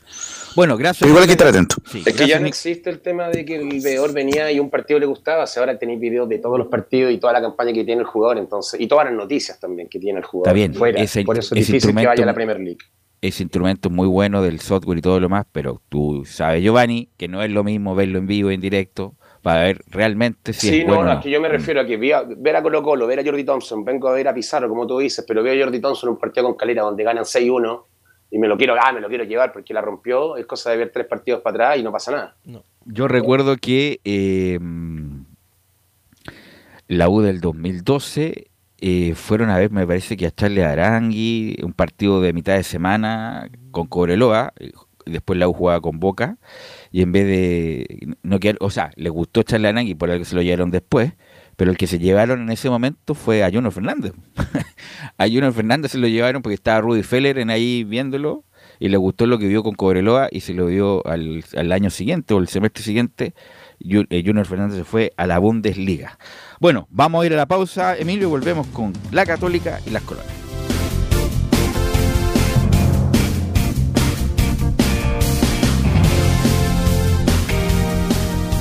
Radio Portales le indica la hora.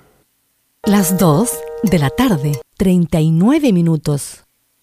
Lleva al siguiente nivel tus eventos, ceremonias, conciertos y potenciando tu audiencia con D S Medios.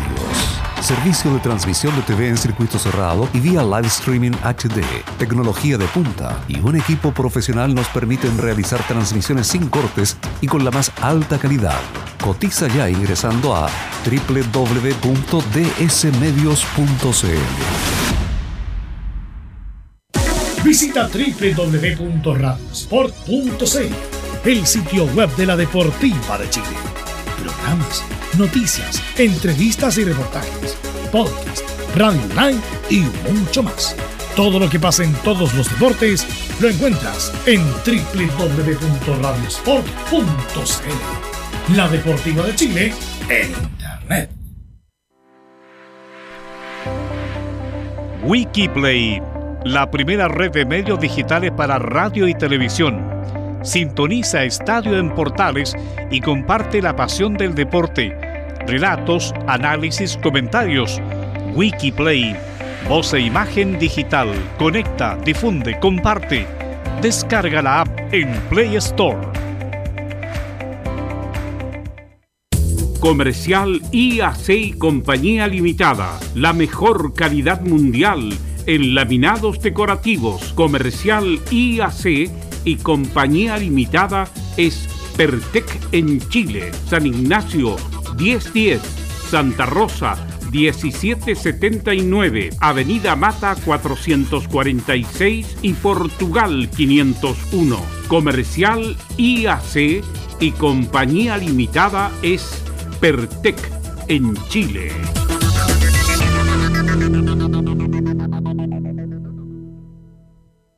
Desde todo Chile. Desde todo Chile. Y para todo Chile. Y para todo Chile. Portales Digital está en todas partes. doble u doble u doble u punto radioportales punto c l. Un acercamiento electrónico a todo lo que pasa en el fútbol. Escuchas Estadio en Portales en su edición central. La primera de Chile, uniendo al país de norte a sur.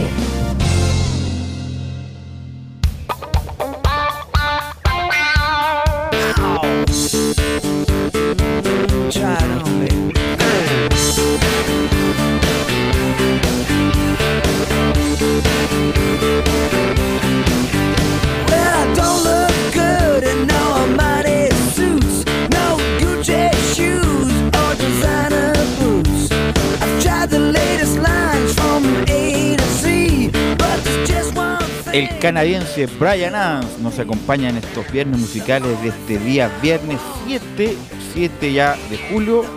Acá en la costa ya está lloviendo un poco. Eh, no, no, lloviendo una pequeña, una pequeña llovizna. Eh, Santiago, Camilo. Cielo nublado y con frío, bastante. Cielo con frío, con frío sí. ya. Bueno.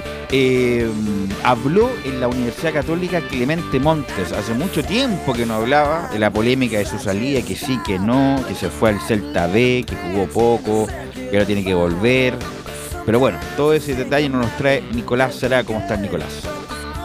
¿Qué tal, Beto? Buen viernes ahí en, la, en el litoral, por lo que alcanza a escuchar. Así es, lamentablemente nos regresamos inmediatamente terminado el programa. Bueno, Eh, bueno, Clemente Montes, ya lo mencionabas tú, eh, Raya Parasuma, lo que dijo fue que está bastante conforme con eh, su paso ahí por eh, Celta Vigo, paso de seis meses, donde claro, aterrizó en vivo, eh, después de los primeros entrenamientos tuvo algunos problemas físicos que lo tuvieron al margen, de hecho, eh, de algunos partidos, eh, finalmente el saldo de Clemente Montes son once partidos jugados, anotó un gol con la camiseta de su antiguo club. Ellos tenían la posibilidad de realizar eh, la opción de compra, de hecho había sido una de las condiciones justamente con las que Clemente Montes arribó a España. Bueno, finalmente terminan eh, comillas, desechando, ¿cierto?, la participación del jugador chileno, dentro de las cosas que acusó de por qué no pudo adaptarse al medio y por qué creer que allá en España no utilizaron justamente la opción de eh, compra. Es porque él llegó a mitad de temporada, tuvo que adaptarse rápidamente, había sufrido la lesión entre medio, así que fue bastante turbulento eh, su paso por el equipo español, además de que llegaba, claro, a la, al equipo filial, no al equipo no al equipo del plantel de honor. Finalmente, ya que estamos hablando de Clemente Montes, su, su balance del retorno a la Universidad Católica es, pasemos a escuchar la declaración después del Celta: ya no me siento un juvenil.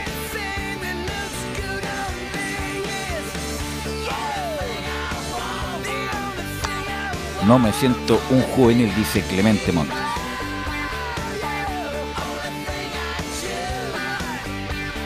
Ya, no, ya, vamos a, ya vamos a estar ahí con sí. las eh, declaraciones. Ahora, para, sí, nos van a avisar ya cuando esté listo lo de Montes, eh, Nicolás. Nicolás. Eh, bueno, bueno, ¿cómo volvió? ¿Cuál era? Te lo pregunté el otro día, pero como tú sabes, el público se va agarrando. ¿Cuál es la situación contractual de Montes actual con la Católica? Bueno, Clemente Montes tiene... Eh, eh, para las condiciones que eh, para poder justamente irse a préstamo a Celta de Vigo era poder alargar su contrato por una temporada más en la Universidad Católica, porque eh, a él le restaban seis meses de contrato al momento de irse, es decir, alargó por eh, una temporada más hasta finales de dos mil veinticuatro, así que va, va a tener que estar ahí, va a tener que estar en la precordillera al menos eh, por este tiempo. De todas maneras, él lo, lo, le había sido consultado, no lo consideraba un... Eh, no lo consideraba un retroceso, así que bueno, se reintegra dentro de los crecimientos obviamente del jugador formado de la Universidad Católica, que por cierto vamos a estar escuchando en algunos minutos. Es que no se deja, fue... deja de preguntarle a Camilo, hay que reenviarlo de Monte, ¿eh? Eh, para ver si lo, lo podemos hacer por interno. Camilo, eh, ya, le fue más o menos nomás, porque si le hubiera ido bien se hubiera quedado en el Celta, ya, ya está acá. Eh, ¿Dónde lo podría ocupar eh, Montes, y si es que va a ser importante en esta segunda etapa? Yo creo que puede ser importante ir por el sector, por la banda izquierda. Por ahí podría volver a jugar con ese cuatro tres tres que le gustaba a Haaland el año pasado, pero también nos hablaba Nicolás, y que también es una buena opción ahí, como acompañando a César Pinares, un poco más adelante los volantes, también podría ser, no, no, sé, no sería mala, mala opción. Así que eh, tiene, le da variantes ahí, obviamente, Montes. Giovanni, la pregunta es por qué, bueno, este muchacho acá saca, saca diferencias porque es muy potente, pero ¿por qué se lesiona tanto? ¿O hay un problema de preparación, un problema de recuperación? Porque esto es como Mar González, ¿eh?, que se pasa lesionando. ¿Por qué se lesiona tanto tú con tu experiencia? Por el tema físico, por el tema físico y a lo mejor sobrecargas que no se dan cuenta porque tienen un físico distinto, como Mar González, tú decías. Prácticamente Mar González era una roca, puro músculo, corriendo hacia adelante que no lo paraba nadie. Entonces esos, esos físicos de repente tienen tendencia a lesionarse más porque, porque lo, juegan más al límite el estilo de fútbol de ellos. Es lo mismo que le pasa a Tapia también, si uno se fija, Manu, también, también pasa mucho tiempo lesionado Gonzalo Tapia, siendo eh, un muy buen jugador también. Buen Pero jugador. Tapia no es tan rápido y potente no. como Monte y Mar González, son como jugadores sí. parecidos. Bueno, ahí me avisan si, si estamos con... Ahora está. Vamos, sí, vamos ahora vamos Nicolás. Que bueno, yo se los decía, aparte del crecimiento que había tenido Clemente Montes en estos seis meses en España, dentro de las eh, conclusiones que sacó también fue que el, eh, el tema futbolístico que pasaba por, eh, por las canchas, que ya estaban perfectas. O sea, una de las cosas que, que dejó en, eh, hablando en la conferencia de prensa de Clemente Montes. Ahora sí, sobre su crecimiento, dice: después de Celta ya no me siento un juvenil. Soy sincero, lo, lo hubiera vuelto a hacer. Para mí no fue un error, fue al contrario una experiencia vivida. Eh, muy positiva, en donde aprendí un montón, y es lo que yo quiero llevar acá. Toda esa experiencia que aprendí, eh, recalcarla acá, me hizo madurar un montón. El ir a irse solo, eh, tener que lidiar con gente que uno no conoce, otra cultura, pues sí es cierto que hablamos el mismo idioma, o sea, el lenguaje, eh, pero sí era, era otro mundo también, de otra cultura, como te dije. De, No es fácil y estar lejos de la familia también, que uno está acostumbrado aquí en una zona de confort. Así que yo lo vi muy positivo, el salir de tu zona de confort, que uno lo ayuda a crecer un montón, y nada, me siento mucho más maduro y eh, ya no me siento bonito antes, como, como lo había dicho. Entonces, Le quiero preguntar a Giovanni, como dijo Montes, Giovanni, eh, nada de esto fue un error. ¿Le ha pasado alguna vez? eh, sí, bastantes veces me ha pasado. Nada de esto fue un error, pero aquí para adelante creo que Clemente Montes, obviamente, que deje de decir que ya no me siento un juvenil, porque ya no es un juvenil, tiene veintidós años, punto uno. Entonces tiene que empezar a demostrar y tratar de... Es hora, es hora ya. Es ahora, ya no es juvenil. Hace dos años dejó de ser juvenil, entonces... Deja eso atrás, por favor. Nico. Y otra de las cosas que ya les mencionaba sobre su crecimiento como jugador eh, es que eh, él se fue siendo un puntero nominal y, y habitualmente por el sector diestro. Lo trabajaron, ¿cierto?, en algún momento en la Universidad Católica como centrodelantero, pero siempre desempeñándose por, eh, por el sector eh, derecho. Ariel Horan, antes de irse, los pocos partidos que lo tuvo durante esta temporada, lo trabajó como interior, pero fue más una de las posiciones que utilizó justamente en España, la posición de volante interior, de volante interior por el sector diestro, de hecho. Y sobre esas conclusiones, eh, Clemente Montes también dice: ahora tengo la posibilidad de jugar como interior. Pero tuve las herramientas de aprender allá de, de jugar también por dentro y, y me hace un jugador más versátil, eh, con más opciones de, de ataque y para pa el equipo. Y bueno, a ver, al final donde me quiera poner Ariel, eh, yo voy a querer jugar. Uno siempre quiere jugar, eh, es para lo que uno, para lo que viene también, para sumar minutos y, y bueno, eso. Eh, Puede sumarse como volante o como nueve, depende con donde me quiera poner él. Y aparte, si bien has visto los partidos, también van jugando con distintos esquemas y vamos a adaptarnos de, de lo que quiera el profe también. Bien, y antes de meternos en lo que va a ser el partido de este día sábado ante Everton de Viña del Mar por la fecha dieciséis de nuestro torneo, dentro de la conferencia de prensa, de sorpresa, ¿cierto?, apareció José María Burjubasic, gerente deportivo de la Universidad Católica, quien admitió algunas preguntas. Obviamente fue consultado por el tema de los refuerzos, donde él eh, fue categórico en decir que estamos en conversaciones con algunos clubes. Creo que los jugadores que nosotros queremos traer, traer en general siempre eh, no, no es sencillo, eh, pueden estar jugando, eh, hay clubes de por medio. Eh, lo que estamos tratando de hacer es... Eh, armar como siempre, lo mejor que podamos hacer para, para el segundo semestre o, o al principio de año cuando lo hacemos, con los recursos que tiene el club en este momento, así que en eso estamos, estamos en negociaciones con, con algunos clubes para, para ver si hay opciones de, de poder eh, incorporar jugadores, reforzar al plantel de cara a, al segundo semestre.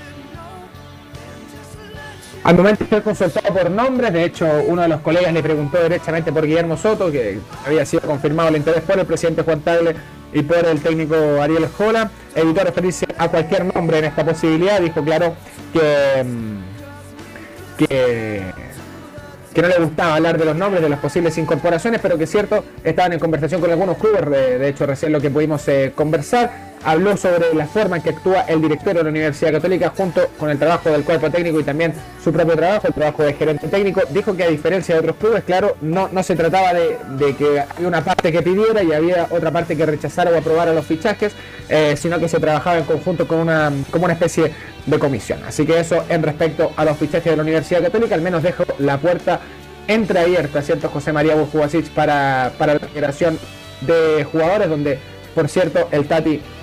Eh, fue enfático en decir que no estaban conformes con el plantel, eh, que se habían de alguna forma eh, pisado la cola con respecto a los eh, fichajes que habían integrado a primera eh, durante los primeros meses de la temporada. Bueno, eh, ayer Holan fue categórico, categórico que necesitaba un volante, volante un volante, volante mixto, mixto, diría yo, Camilo. Camilo.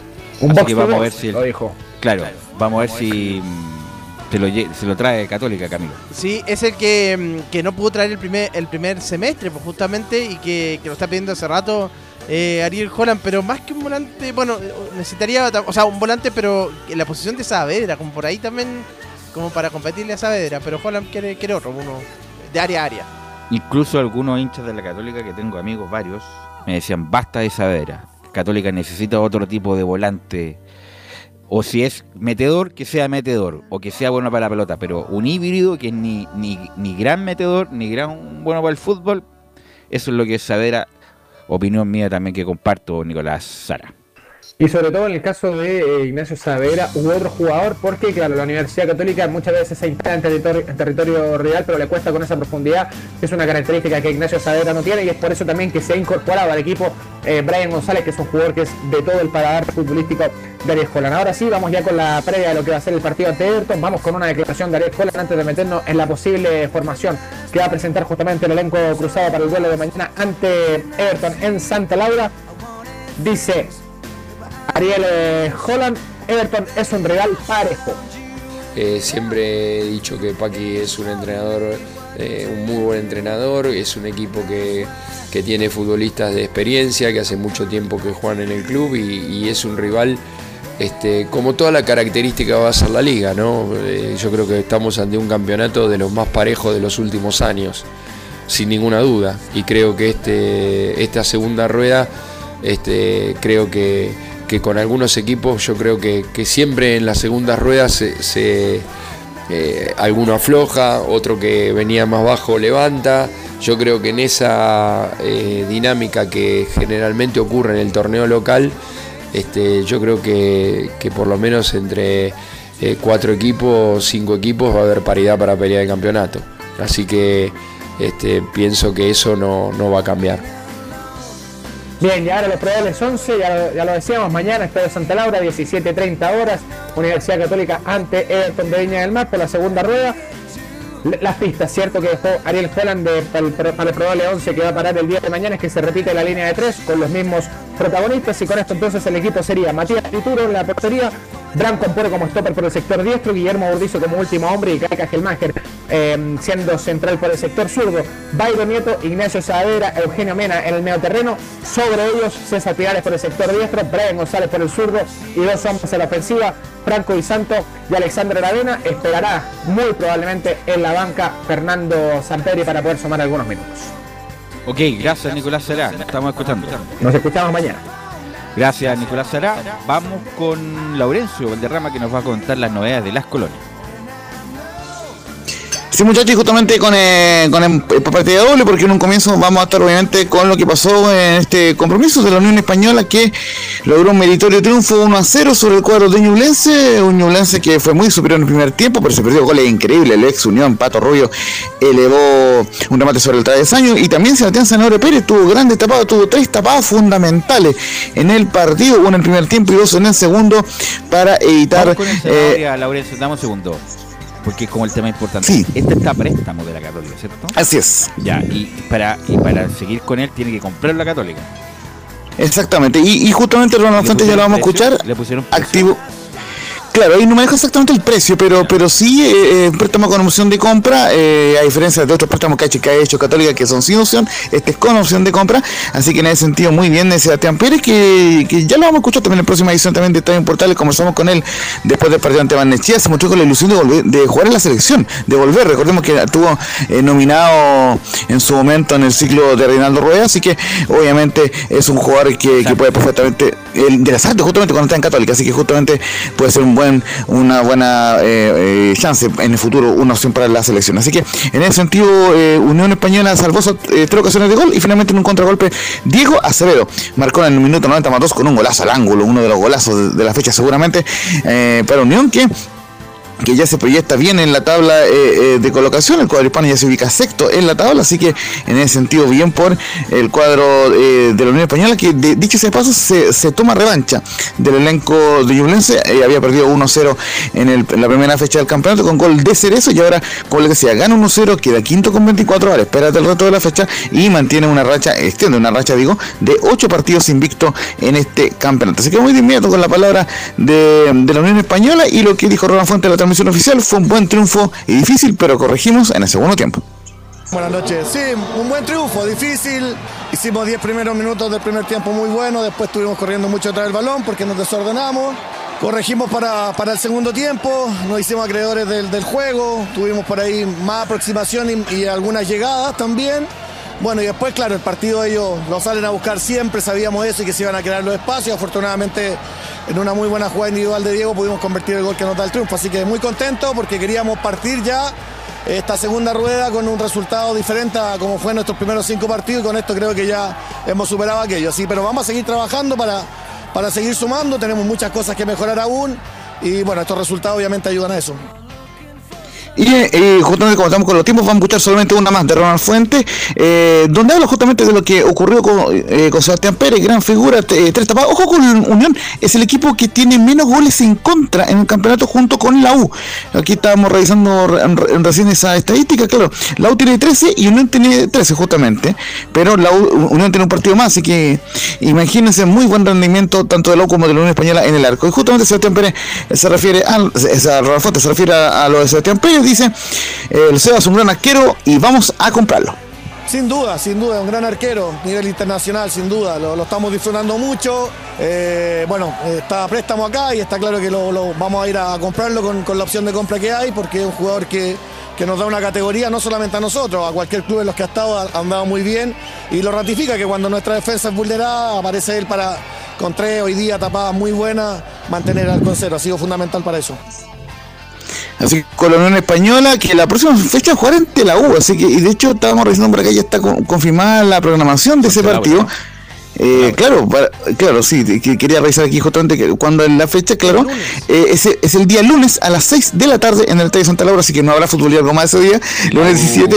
Y la, y la U no tiene, eh, no está inhabilitado de visita en el campeonato local, así que pueden ir hinchas de la U. Técnicamente sí, teóricamente sí, así que eh, será transmisión de portales el lunes diecisiete de julio, así que el próximo partido de la Unión ante la U en el Estadio Santa Laura. Y vamos brevemente con un par de declaraciones de, de Laura en cuanto a lo, a lo que va a ser el clásico de Colonia ante Palestino. Y Lucas Marco de Cepa, ante una consulta de Estadio Portales, dice lo siguiente en cuanto a Palestino, que tiene recursos futbolísticos interesantes y jugadores como Farías, Bartichotto y otros. Palestino es un, es un equipo con Eh, con, con recursos futbolísticos eh, interesantes, tanto su última línea como en su zona media, tiene jugadores de experiencia como Faría, tiene un frente de ataque como Bartichotto, eh, que es muy interesante, Sala, es Cornejo que pisa el área, eh, que se, bueno, se lo conoce muy bien acá, eh, bueno, creo que Es un, tiene muchos canteranos interesantes, con lo cual es un, es un equipo competitivo, eh, y por eso también ha competido en el plano internacional, estuvo muy cerca de, de poder clasificar prácticamente a un paso, eh, y bueno, y hoy seguramente va a enfocar todas sus, eh, sus energías en, el, en, el, en la liga, ¿no? Por lo cual se, se va a presentar como un, un partido complejo de resolver, como son todos, pero en este caso enfrentamos un un plantel, un equipo competitivo. Y la última de, de Palestino, el Vitamina Sánchez, dice que, que queremos mejorar en el campeonato nacional porque tenemos una deuda pendiente. Eh, justamente eso, sabiendo que nosotros venimos, eh, o terminamos, mejor dicho, mal la primera rueda, y queremos mejorar esa, esa, esa imagen que dejamos, queremos de alguna manera poder lograr lo que sí hemos logrado, digo, por... por por la manera de jugar, por, por cómo se enfrentó la Sudamericana. Ojalá que podamos tener la capacidad de estar a la altura eh, del torneo local y jugar de la misma manera, como lo estamos haciendo también en la, en la Copa de Chile, porque sabemos que es nuestra, nuestra deuda pendiente, esa, esa mejoría, y es importante si queremos tener aspiración. Sí, por la Copa Sudamericana en realidad te da visibilidad, te, te da jerarquía, jerarquía pero te, también te, te, te trae algunos dolores de cabeza que tienen que ver con la seguidilla de partido, que, que uno tiene que enfocarse, en qué me enfoco, en esto o en lo otro, y de alguna manera ahora lo, nuestra obligación es el torneo local, el torneo de liga, empezar esta segunda rueda de la mejor manera, sabiendo que eh, tenemos que, que mejorar para alejarnos de los de abajo y a ver si podemos empezar a tratar de ser protagonistas. El técnico Lucas Marco de Cepa por, eh, por el lado local confirmó el retorno de, de Marcelo Díaz y Roberto Cerecea, quienes fueron bajas del partido ante eh, O'Higgins por división técnica, así que va a tirar toda la carne de la parrilla Audax, más allá que tiene la Copa Sudamericana ante Ñublense. La más probable formación del Audax con Tomás Omar en la puerta, Oliver Rojas, Carlos Labrín, Osvaldo Bozzo y Roberto Cerecea en la última línea. En el mediocampo el, el titularísimo con Marcelo Díaz, eh, Fernando Juárez, Matías Sepúlveda, y en la delantera Michael Fuentes Badula y Luis Riveros y Gonzalo Río. La más probable formación del Audax. Y la de Palestina que la tenemos por acá, y que sí, ahora sí, César Ricamonte en la puerta, Dylan Zúñiga, César eh, Cristian Suárez, Antonio César y Brian Béjar en la última línea. En el mediocampo, Brian Carrasco, eh, eh, jugaría Joe Áfrico en reemplazo de Fernando Cornejo. Ojo con eso.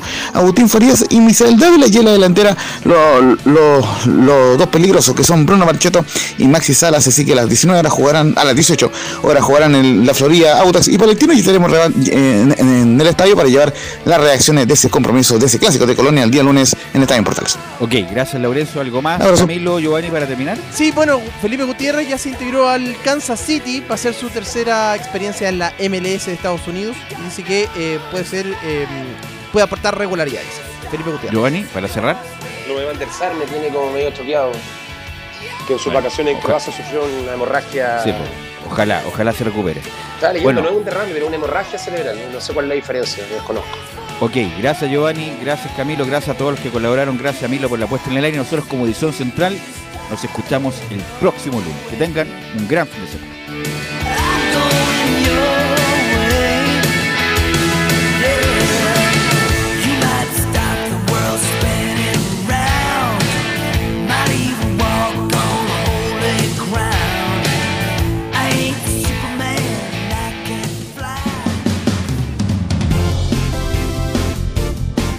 Fueron noventa minutos con toda la información deportiva.